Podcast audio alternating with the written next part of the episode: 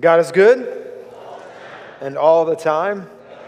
I am blessed to serve as a pastor here. My name is John. If I haven't got to meet you, I would love to meet you after the service. In fact, this morning we have our Discover Hallmark, just kind of a quick meetup right after church. If you are new and maybe interested in what uh, your next steps are or what church membership looks like. And uh, when we dismiss, there'll be signs that you can follow that say Discover Hallmark.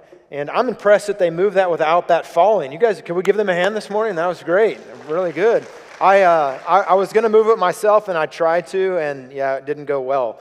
Uh, so appreciate you guys being here today. We are starting a new series, and it is called Risk. And I'm excited about this series, and uh, I know that uh, back in 2017, actually, we went, we kind of went through this. It's, it's the book of Jonah. We're just kind of walking through uh, the book of Jonah. And uh, really, because of uh, the series in 2017, I decided that I would, would write a book about Jonah. And so, if you would like a copy, they're free in the, in the lobby back there. And uh, that's kind of some of the material we're going to go over, but probably a little more in the book than we're going to get to go to uh, as we are in uh, service the next few weeks. Wasn't last week fun? Did you guys, how many of, who was here last week? All right, did you enjoy last week? Wasn't that great? Uh, yeah, you can, you can praise the Lord for that. And if you, if you weren't here, let me just say, you missed out. It was awesome to look back on the last 75 years of God's faithfulness. God is faithful, isn't He? He's been faithful to you, He's been faithful to this church, and it was great to hear uh, from two of our former pastors and also from Pastor Dave Wenger, and just to see the journey that God has had this church on was just really really exciting. But it's also exciting to know that the God that was faithful then is the God who will be faithful when, right? He's always faithful, isn't he? He's always faithful. And I'm looking forward to uh, my goal is that I'll be here for the 100th anniversary of the church. That would be awesome. My first Sunday as a church mayor at Hallmark Baptist Church was on the 50th anniversary of the church. And so hopefully I can make it to the, not, not me personally 100, but the 100th anniversary of the church. I don't really want to live to be 100. As soon as things start falling apart, I kind of want to, all right, Jesus, I'm done. Get me out of here. But uh, this, that's not on my notes. If you were here last week, you know I have a tendency to be like my dad and get off my notes, and that's not always a good thing, okay? Right, Dad? we got one amen. That was my mom, I think. I don't know if it was for me or for him, or maybe for both. Just waiting for comments. All right. Risk. Do you guys like to take risk? Who likes to take risk? Who does not like to take risk? Play it safe, people. I, I asked, so let me just give a quick definition risk to expose to danger, harm, or loss. I don't like that definition. Because if, if that's like the only definition of risk, then I could understand why you're like, uh, not me. Um, I asked the question on Facebook this week, you know, because Facebook is always truthful. There's nothing wrong on that, never. It's foolproof, scientific, all that. Um, and I, the truth is, I'm really terrible at math, so I didn't even try. So I just kind of put some like numbers, like percentages. I asked the question, are you risk taker? It seemed like at least 55 to 60% of the people on you know, this poll said, no, I'm not a risk taker. It seemed like our very informal poll this morning that that percentage is higher. Uh, but about 35 to 40% or so said, yes, I'm a risk taker. And the truth is, I, I would say that if, if I had to choose one or the other, I am a risk taker for sure. Uh, my wife, for sure, is not a risk taker. In fact, a couple of weeks ago, we got to go take a few risks and we climbed some mountains. We got to climb 16, 14,000 peak mountains. If you look at this picture here, you can see uh, I'm the second one in line here. And at this moment in time, I'm just praising God that we survived. Uh, you see, in, right behind me is Andy still doing like this. He's like, oh, thank God we survived. But if you look behind us, like the top of that mountain that's kind of clipped off from the picture, that's where we had just come from. So you can see the ridge line there that we uh, traversed across. How many of you would like to go with me and go across that? Okay, we got about seven or eight, maybe 10, all right? Uh, keep your hand up because it seems like, other than Bruce, everyone's young. Sorry, Bruce. Uh, it's just the truth.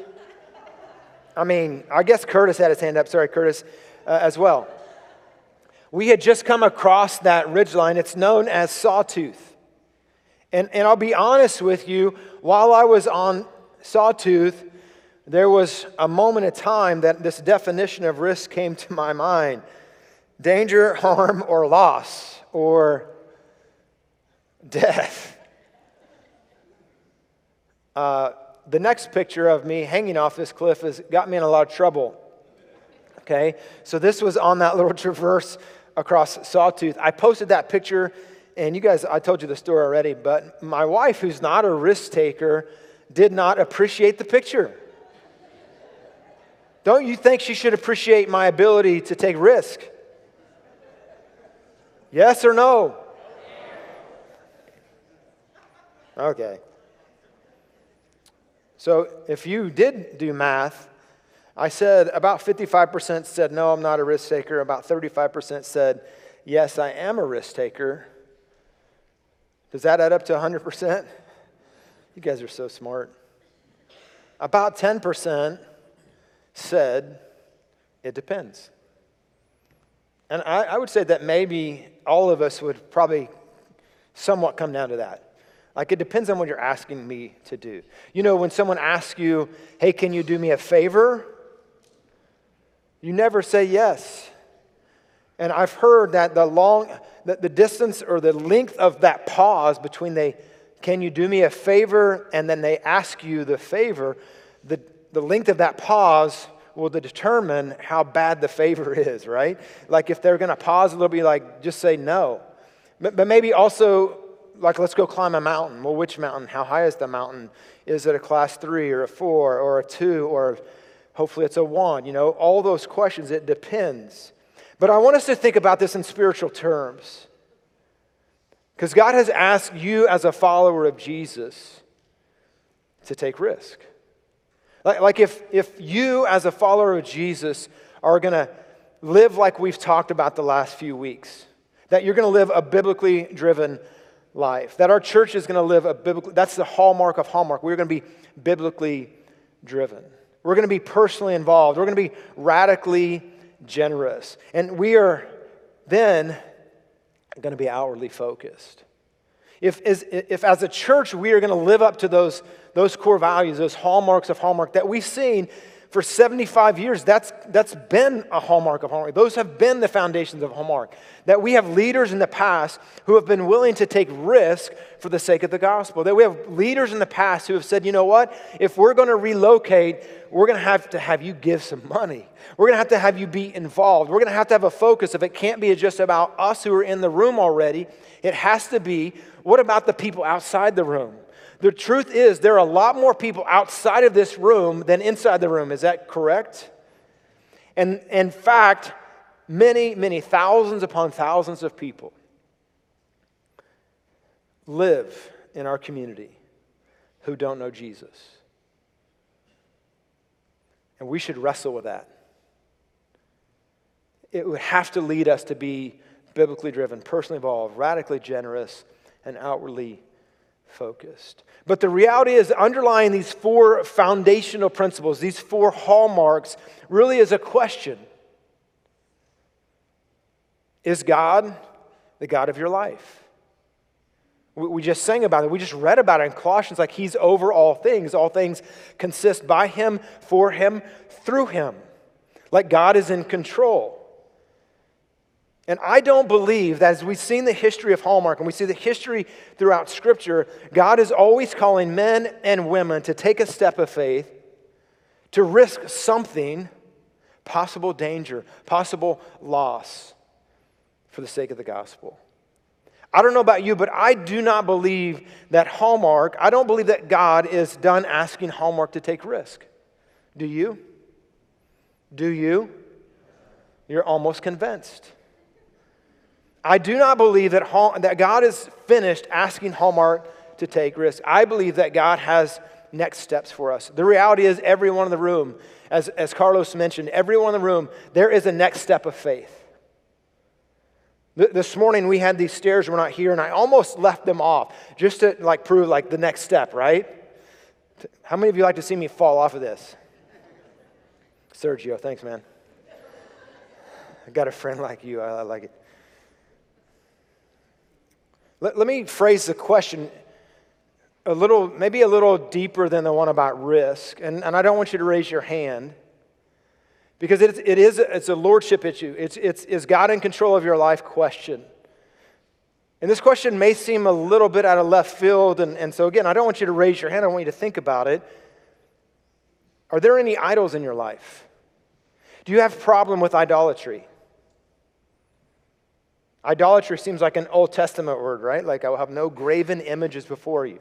And I, I think probably like you're, you're like me that the first, when you first hear the word idolatry or graven images, this is maybe something like there's something. That's what we see in the Old Testament, right? Like a carved image that we're worshiping an elephant. Interesting enough, in our story today, Nineveh, you know what Nineveh means? Fish city. They worship, they got a fish. It's kind of an interesting side note of the story of Jonah, right? But, but, but I want you to understand something. Probably, I may be wrong, but probably none of you have a similar image at home that you bow and worship to. Probably not. So I wonder what, what, what idols we may have in our life that keep us from, from saying God is in control of all things and whatever God asks me to do, I'm willing to do it. And, and so I just, I just, I actually just thought of this this morning. So I went to my office and I just found some things that potentially are idols in my life. Um, I, I was on the U.S. World Cup team. what? I don't even know why you're laughing. I don't even know why I said that. That was like it's really not in my notes. I didn't even think of that. No, this ball actually has been sitting in my office for 22 years. Okay, and it's, it's got a couple signatures on it that may be worth a lot of money one day. This one says Coach John. That's me. It also says Coach Terry Blake, right there, Coach Terry. It's, it's got my son's name on it. I can barely read it. Blake Austin Haley signed it when he was in second grade, I think. Leslie Blake signed it. Nathan Milligan signed it. Listen, what I'm saying, and this one kind of represents the same thing. One of the biggest idols in American culture is kids' sports. It is. And, and if we be really transparent with you this morning, it's one of the idols I struggle with when my kids were younger. Well, it's quiet in here. Now, here's, here's another idol rock, chalk, champs. Any Jayhawk fans in here? All right. My dad, that's it. My, my wife, thank you, Joy. This was actually my Father's Day gift this year for my son. So, sports, hobbies, things we love to do. Can, could, could this be an idol in my life? An idol is anything that you love more than God. Uh, I mean, we, here, here's another idol.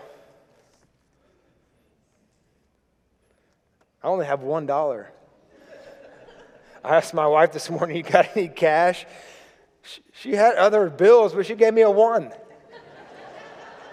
she don't trust me with the money. Uh, maybe it's her idol. I don't know.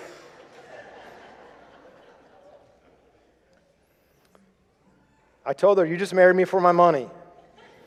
She said, I guess I'll wait till you get it. That's the truth.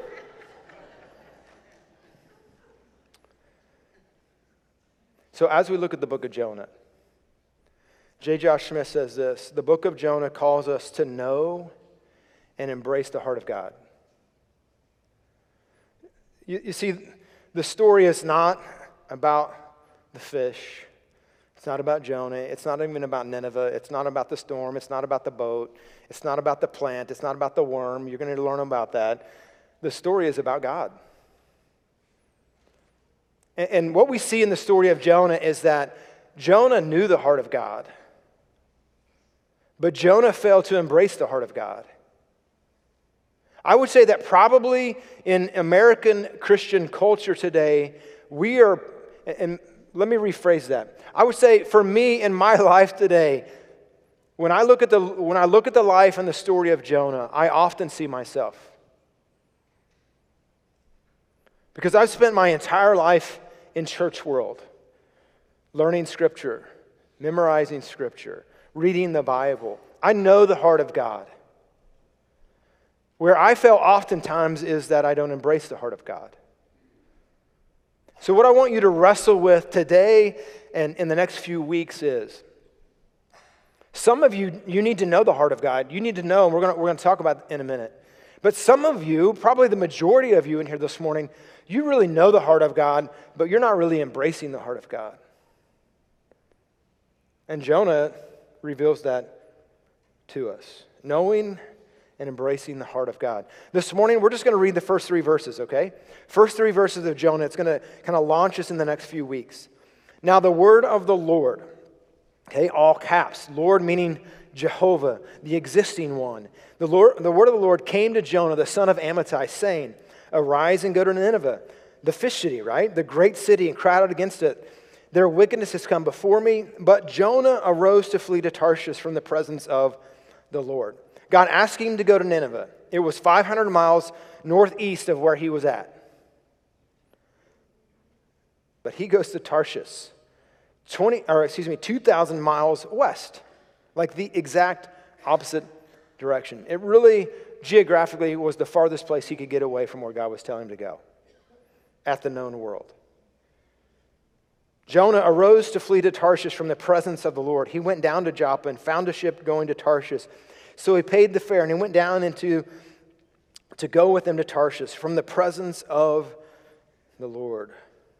What a sad statement twice in those three verses. He was fleeing the presence of the Lord. I want to give you three truths this morning, okay?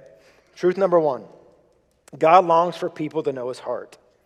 God longs for people to know his heart. God is, is pursuing you. God is after you. God is pursuing you, and He loves you. He wants to know you, and He wants you to know Him. He, he wants you to know who He is. And, and so we see right here in the very first verse the word of the Lord came to Noah. God pursued him. We read that in Jeremiah. Remember, Jeremiah was like, Who? Not me. And God said to him, Listen, Jeremiah, I knew you in your mother's womb. Before you were created, I ordained you as a prophet to the nations. Let me tell you this morning, God, you are here on purpose for a purpose, that God wants to speak into you. This may be your first time to ever walk in this building, and what I want you to know is this God intended for you to be here today. He's pursuing you, He wants you to know His heart. Maybe you've been here every day for the last 75 years. You're here for a purpose that God is still wanting you to know Him. He's still pursuing you. So, God wants you to know Him. I think we see four things, four uh, attributes, characters, or we could see we could see the heart of God in four ways in this short little text. Number one is this: that God is sovereign. God is sovereign. In other words, God is in control. Uh, Stephen read for us in Colossians chapter 1, verses 15 through 17, that all things consist of him, by him, and for him. We see in Psalm 24, verse 2, 1 and 2, it says this. It's not going to be on the screen. You might write it in your notes. Psalm 24, 1 through 2. The earth is the Lord's and all its fullness, the world and those who dwell therein. For he has founded it upon the seas and established it upon the waters. When we read Hey, it is on the screen. You guys are good. When we read this passage, when we read the entire chapter, the entire book of Jonah, we're going to see the sovereignty of God. You're going to see that God came to Jonah. God sent the storm, chapter 1, verse 4. They cast lots. We'll talk about that next week. And the lots fell upon Jonah. I wonder who was in control of the dice they threw. Verse 15 of chapter 1. They threw Jonah overboard. The storm stops. Just so happens when he gets thrown overboard, a fish comes by. God sent a fish. Finally, when Jonah has long enough in the fish, God makes the fish do what? What, what does God make the fish do? I just wanted to see if you like said throw up, vomit, I don't know. He, he spit him out. How many of you said spit him out? That's like the most nicest way to say in church. You, you guys are the good people. All right. He made him throw up. When Jonah was angry at God in chapter 4, God sent a plant to give him shade. When Jonah was still angry at God, God sent a worm to destroy the shade. God is in control, He is sovereign. Every week I get up here and I say, God is good and all the time. Do you believe that? If God was sovereign, and I believe Him to be, but was not good, we would be miserable people. But God is sovereign, and number two, He's merciful.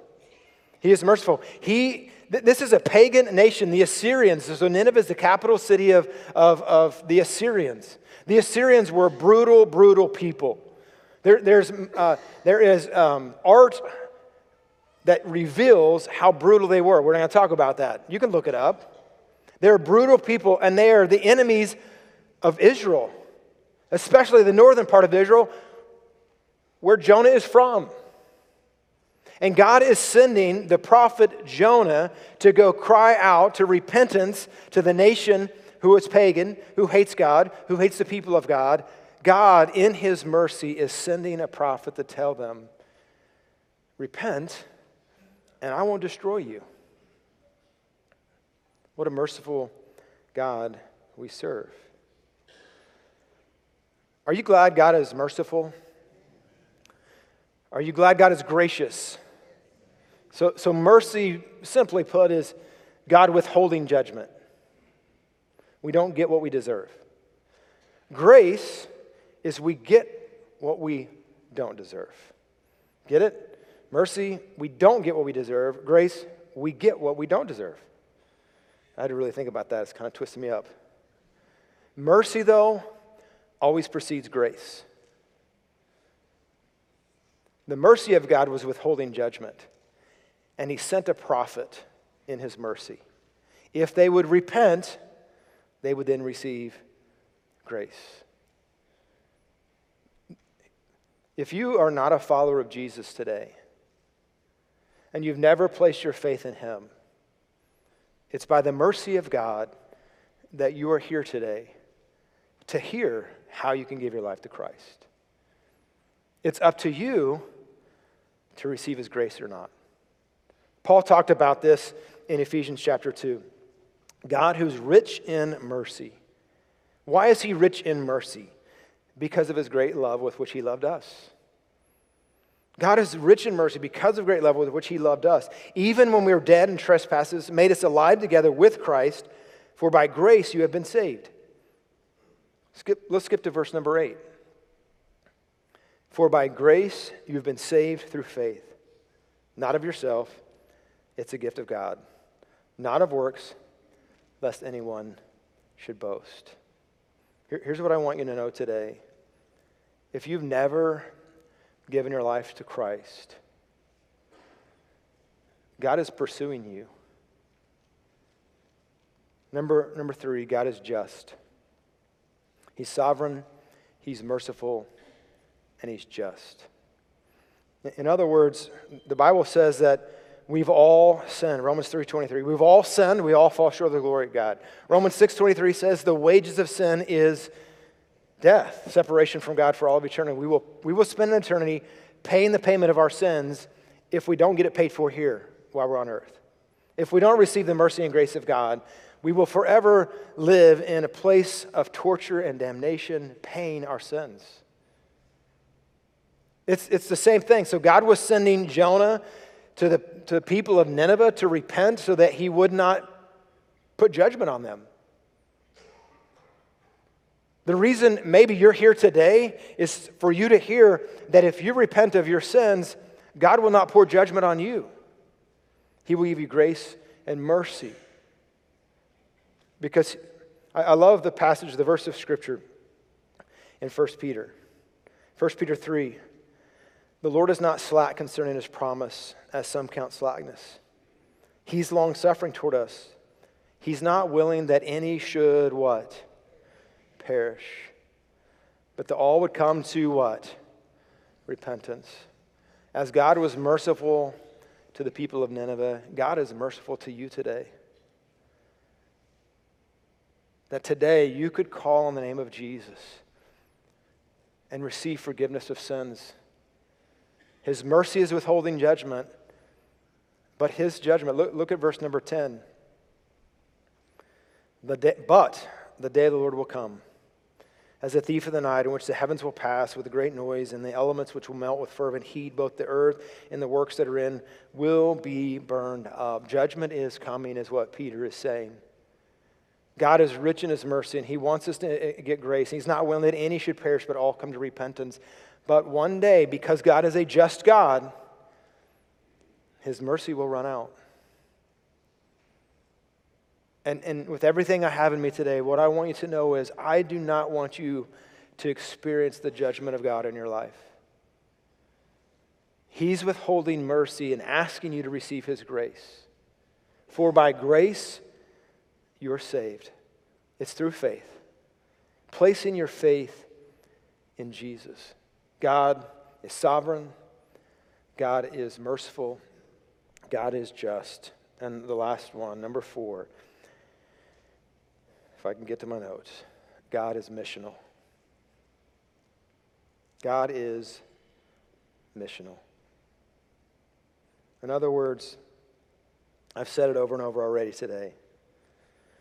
I believe if you're not a follower of Jesus, the reason you're here today is to hear that Jesus loves you, He died for you, and if you'll place your faith in Him, you will not experience the judgment of God you will only experience God's love, mercy, and grace. It's the same message that Jonah was commissioned to go to Nineveh. But Jonah went the other way. We're not done just yet this morning, but I want to ask you to close your eyes for a moment.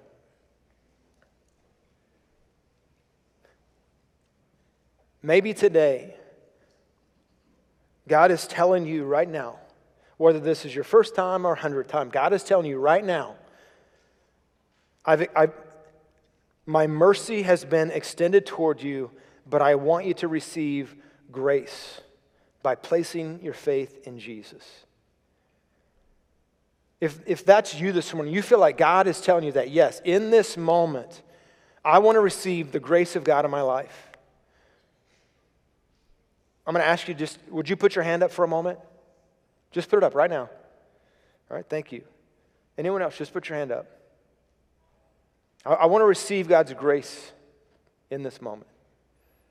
Thank you. There's another one. Anyone else? Another one? You can put your hands down. I see three, and the truth it doesn't matter whether I see your hand or not. God, God saw your heart before you raised your hand. But, but if you if, if you want to receive God's grace, I'm going to ask you right where you're at just to pray. You may say something like this God, I admit I'm a sinner. I believe Jesus died for me. I confess Jesus is Lord. I want grace. I want mercy.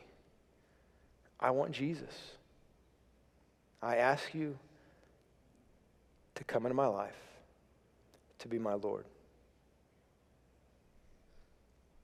As our eyes are still closed, if you raised your hand, I mean, if you prayed, I'm going to ask you, would you raise your hand again?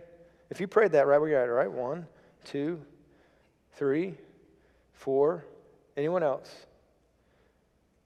Just put your hand up again. Four. There's four. You can put your hands down. Can we celebrate that today? Praise the Lord for that. Praise the Lord. And I'm going to ask you when, when, we, when we get done this morning, tell someone. You can scan the QR code, you can put the Connect card. I'll, be standing right down here.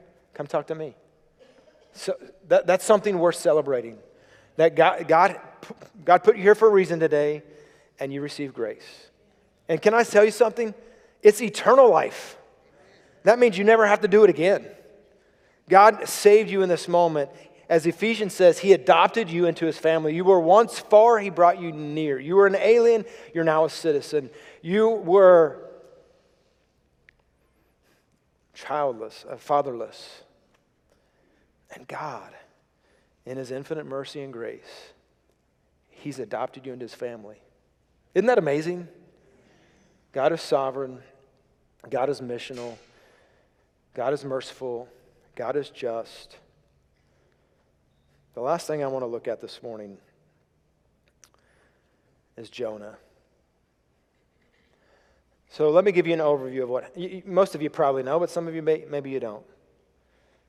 Jonah, the, the four books are pretty short. So Jonah was a prophet of God. God comes to him and says, Go to Nineveh, their wickedness has come before me. Preach repentance, and I, I'll withhold judgment. Okay, that's what we've already said. Jonah goes in the opposite direction, doesn't want to do it. We read twice already today, he was fleeing the presence of God. He goes 2,000 miles in the opposite direction to get away from the presence of God and the call of God in his life. Storm happens, they throw him overboard. He gets swallowed by a fish. Spends a couple days in there, like, okay, God, I'm stupid. Uh, God has the, the fish, for you nice people, spit out on, onto the, the sand. Then he runs to Nineveh because the word of the Lord came to him again in chapter 3 and says, Go to Nineveh. Okay, I'll go this time. He goes to Nineveh, preaches like a super short message. Everyone in the city repents. Like the king, everyone repents. This, this is one of the most pagan, farthest from God people. They were the ones that were attacking the nation of Israel. And in one short message, they all repent. That's pretty amazing. It's like one of the greatest revivals ever. And then Jonah in chapter 4, he goes out on the side of the hill and he sits and he's mad at God. He's mad at God. Why is he mad at God? Well, let me ask you this. Why do you think Jonah didn't want to go? Why do you think Jonah didn't want to go to Nineveh? They're scary people, right? I mean, you think of the worst of the worst enemies of America right now. That's who the Assyrians were, the people of Nineveh. This is the capital. They did brutal, brutal things to the people of Israel. Is that why Jonah didn't go? You, how many of you say that's probably? I mean, we don't know for sure. Well, maybe, yeah. I'll, I'll, I'll who's going to raise their hand? All right, a lot of, so danger, like he's not willing to take the risk, like many of you. But can I tell you, that's not why he didn't go. Maybe he had kids at home to take care of and just was, it was a bad season of time. It wouldn't be a good transition for his kids at this period of time. And, and so maybe come back in a few years, God will, will get you. My kid's pretty good at football. Uh, if we leave, you know, whatever. Do you think it might have been personal reasons that Jonah didn't want to go? I know I, you guys have figured out now I'm setting you up, right?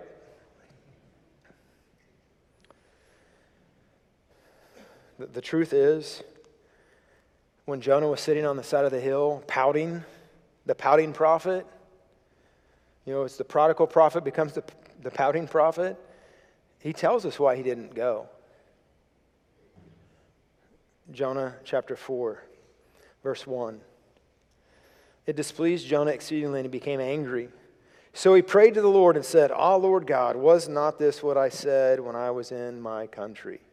I told you why I didn't want to go. And therefore I fled to Tarshish. What did, what did, what did Jonah tell God? The next verse, the next part of the verse. For I know, this blows my mind. God, the reason I'm angry at all these people repenting, the reason I went in the wrong direction, the reason I was fleeing from your presence, it's right here. I told you before I got on that boat why I didn't want to go. Because I know you are a gracious and merciful God. You're slow to anger, abundant in loving kindness, one who relents from doing harm. God, I know that you're so good and you're so merciful and you're so gracious that if I preached repentance, they were going to repent and you were going to not destroy them. That's the heart of Jonah. You see, the problem with Jonah was not that he didn't know the heart of God. The problem with Jonah is he didn't embrace the heart of God. He did not think those people were worthy of grace. And the reality is, in my life, and I'm going to guess in your life, your actions say the same thing. Now, you probably aren't as bold as Jonah to say, God, I told you I did not think those people are worth Jesus dying on the cross for. Do you know what they've done? You probably, I'm hoping you haven't actually stated it, but can I say that our actions, oftentimes as followers of Jesus, say that exact same thing? So here's the simple question this morning. There's really two. Do you know the heart of God? And will you embrace the heart of God? God is sovereign, just, merciful, and He's missional. And He's called us to be on mission with Him. We are to be outwardly focused because there's people all over the world, all over our neighborhood. I, I, I heard a pastor on his Facebook said this this week from the neighborhood to the nations. People need Jesus, don't they? So you wrestle in your own heart. God, am I more like Jonah than I think I am? I know your heart, God. You are good. You've been so good to me. Help me to share the goodness with everyone.